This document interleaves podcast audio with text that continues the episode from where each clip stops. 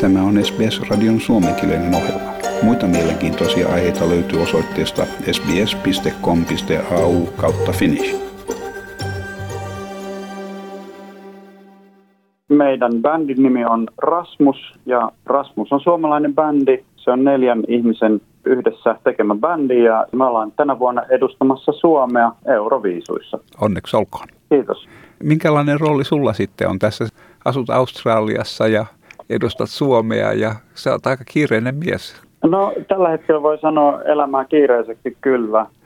Tietenkin tähän Euroviisu-edustukseen liittyy hirveän paljon harjoittelemista ja sitten haastatteluja ja kaikenlaista, monenlaista niin kuin edustamista, koska tämä Euroviisu-konsepti on niin suosittu, että sillä on paljon omia faneja, jotka on hirveän kiinnostuneita tietämään niin kuin kaiken mahdollisen siitä, että minkälaista, minkälaista musiikkia, minkälaisia esityksiä niin kuin lavalle tänä vuonna viedään. Mm. Eli mun rooli on sitten tässä bändin yhtenä jäsenenä olla tietenkin lavalla esiintymässä ja laulamassa taustalauluja siihen esitykseen. Sitten tietenkin tukemassa noita mun bändikavereita, joista varmaan niin kuin se tunnetuin on toi Lauri, eli meidän laulaja. Ja sitten siinä on rumpali ja kitaristi myös. Onko siinä sitten semmoinen hieno taustaorkesteri, se niin kuin yleensä on siellä Euroviisuissa? Euroviisuissa on semmoinen konsepti, että vain se laulu tulee oikeasti niin kuin mikrofoniin livenä. Ja sitten kaikki taustalla oleva ääni, niin se tulee levyltä. Eli sitä sanotaan, että se on tämmöinen sing-back-esitys. Eli laulaja laulaa tai laulajat laulavat oikeasti livenä sen esityksen ja sitten muut näyttelevät soittavansa. Mm-hmm. Koska, ja se johtuu ihan siis siitä teknisestä asiasta, että Eurovisus on niin paljon artisteja, jotka peräjälkeen esittää sitä musiikkia, että niille ei tavallaan riitä tekninen kapasiteetti siihen, että kaikki soittaisi oikeasti kaikki soittimet livenä. No miten Rasmus sitten tuli niin kuin tämmöiseen tulokseen, että se esiintyy Euroviisussa? Siinä oli tietysti esikarsinnat Suomessa ja semmoista. Joo, Suomessa oli esikarsinta tai tämä meidän niin kuin national-karsinta, joka tapahtui siis Turussa, Suomen Turussa ja siellä oli seitsemän mun mielestä tosi hyvä esiintyjä, joilla oli hyvät kappaleet ja se Turun esikarsinta oli helmikuun lopussa. Ja sitten siinä oli aika iso puhelinäänestys tai tekstariäänestys siinä jutussa, niin mä olin tosi iloinen tietysti siitä, että suomalaiset valitsi Rasmuksen, eli meidän bändin siihen. Ja se idea alun perin lähti siitä, että meillä oli hyvä kappale, hyvä biisi, josta me oltiin ylpeitä ja siinä oli jotenkin inspiroiva meininki, että tällä voisi lähteä vaikka Euroviisuihin. Niin siinä kävi. Joo, ja niin siinä kävikin, että sitten lähdettiin tuumasta toimeen ja laitettiin se biisi ehdolle niin kuin tähän suomalaiseen esikarsintaan. Ja tietenkin siinä esikarsinnassakin oli jo monta vaihetta, missä piti tavata sitä yleisradion niin edustajia ja puhua vähän siitä, että minkälainen olo teillä on tästä biisistä ja mitä te haluatte sillä kertoa ja minkälaisen lavaesityksen te haluatte luoda. Ja siinä sitten ruvettiin yhdessä miettimään ja tuotiin paljon ideoita pöytään ja sillä tavalla lähdettiin sitä esikarsintaa kohti ja sitten sen jälkeen Euroviisuja kohti. Täytyy oikein onnitella siitä, koska se on todella hieno saavutus.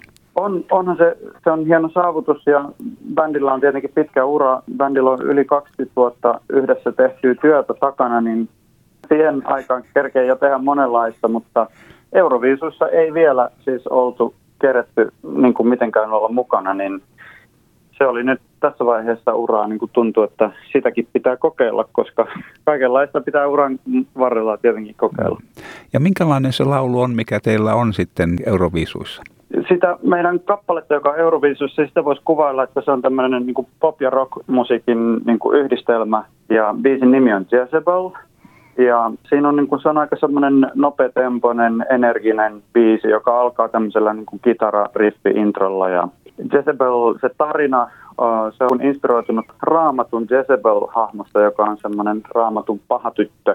Ja se on vertauskuva niistä ihmisistä ja niin kuin sellaisesta mieli, mielialasta, jossa tavallaan rohkeasti teet sitä, mitä itse niin kuin haluat olla ja seuraat niin kuin omaa, omaa polkua ja niin kuin voi, voi vaikka sanoa, että niin kuin taiteilija, aika moni taiteilija ei itse tekee vähän niin kuin tavallaan vaarallisen valinnan ja lähtee niin kuin tekemään taiteilijan uraa vaikka se, vaikka se onkin niin kuin tavallaan siihen, siihen ei hirveästi voi luottaa välttämättä siitä, että minkälainen niin kuin, toimeentulo on tai niin edelleen, mutta taiteilija monesti kuitenkin haluaa tehdä niitä asioita, mitkä on itselle sydäntä lähellä ja, ja se on sillä lailla vähän epäkonventionaalinen valinta monelle.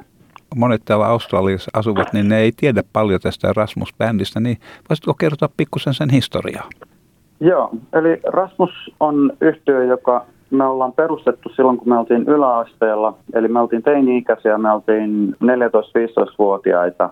Se oli semmoinen bändi, mikä aloitti ihan semmoisena niin harrastuksena jopa koulun niin kuin tiloissa. Ja sitten se siitä hiljalleen kuitenkin lähti kasvamaan niin kuin kohti semmoista ammattimaisempaa tekemistä.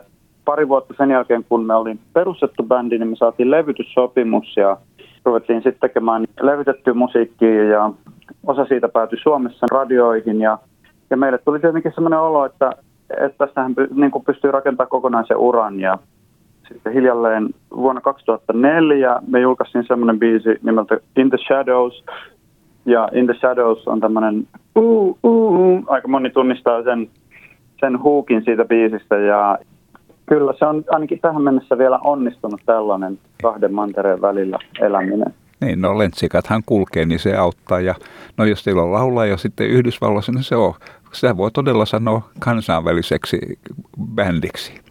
No joo, kyllä tätä voi niin luonnehtia niin, että se on kansainvälinen bändi ja, ja tietenkin silloin uran alussa me hirveästi ajateltiin sitä, että mitä Suomessa, minkälainen ura meillä on Suomessa, mitä Suomessa tapahtuu, mutta nykyään me ajatellaan tietenkin paljon muitakin maita myös sen takia, että me asutaan näissä eri paikoissa, että se on tavallaan myös ehkä laventanut meidän semmoista globaalia ajattelua bändin sisällä. Minkälaisia mahiksia teillä on siihen voittoon sitten? Miltä se tuntuu? Tietysti positiiviselta, mutta onko siinä mitään semmoisia jänniä vivahteita? Joo, mä olen tässä oppinut hirveän paljon Euroviisusta nyt samaan aikaan, kun on tehty näitä harjoituksia ja on tehty tämmöistä esityötä niin kuin Euroviisuesitystä varten. Me ollaan myös esiinnytty parissa Madridissa ja Amsterdamissa sellaisissa tapahtumissa, jotka on Euroviisu-fanien järjestämiä isoja niin kuin, tavallaan tämmöisiä bile-tapahtumia. Hmm. Ja se on ollut mielenkiintoista nähdä, että tämä Euroviisu-perhe on sellainen hyvin niin kuin vastaanottavainen ja ne, niin kuin, ne todellakin rakastaa sitä musiikkia ja, ja rakastaa näitä kaikkia maita ja ne rakastaa sitä konseptia, että Euroviisut tuo näitä eri maita yhteen. Ja se on mun mielestä niin kuin tietenkin hirveän, hirveän tärkeä osa tätä konseptia. Mm. Mutta nyt jos puhutaan ihan siitä, että kelle voittopaikka niin kuin tänä vuonna menee, niin mä, mä oletan, että Ukraina voittaa tänä vuonna. Ja siihen on kaksi syytä mun mielestä. Toinen on tietenkin se, että heillä on hyvä biisi ja hyvä esitys. Mä tykkään niitä siitä biisistä. Ja toinen on se, että Ukraina on kokenut niin paljon vääryyttä nyt juuri tämän vuoden aikana, koska sinne, siihen maahan on hyökätty ja ihmiset on tietenkin lukenut paljon uutisia siitä ja on todellakin niin kuin hereillä siitä, että Ukrainaa on kohdeltu väärin, niin tota, mä luulen, että se on myös monelle se syy, minkä takia varmaan Ukraina saa paljon sympatiaa tänä, tänä vuonna. No syntyykö siinä uusia tuttavuuksia kanssa tämmöisessä Euroviisutapauksessa, niin kuin muiden bändien kanssa semmoista? Joo, täällä on Euroviisussa on mukana mun mielestä tosi hienoja artisteja tänä vuonna. Mä oon itse tykännyt aika tosi paljon noista biiseistä, mitä on tullut Kreikasta ja Ruotsista ja Espanjasta ja Englannista tai UKsta. Puolassakin on tosi hieno biisi. Kun on tavannut näitä muita artisteja ja päässyt sanomaan niin kuin moi ja tälleen, niin tässä alkaa hiljalleen niin kuin syntyä semmoisia uusia ystävyyssuhteita tietenkin noiden muiden muusikoiden kanssa. Ja musta tuntuu, että se on just sitä, mitä, minkä vart, mitä varten niin Euroviisut on olemassa, että syntyy tämmöisiä niin kuin rajoja ylittäviä ystävyyssuhteita ja niin kuin välitetään toisten, toisten kulttuurista ja toisten kielistä ja se on niin kuin kiinnostavaa. Ja tietenkin tällä kertaa nyt kun se järjestetään Italiassa, niin Italiakin saa tässä tosi paljon niin kuin erityishuomiota tuntuu siltä, että tämän vuoden Euroviisut tulee olemaan erikoisen hienot, että siellä on paljon niin lupaavia taiteilijoita. Joo, musta tuntuu, että tänä vuonna Euroviisus on paljon hyviä biisejä ja on varmaan niin kuin ollut edeltävinäkin vuon, vuosina.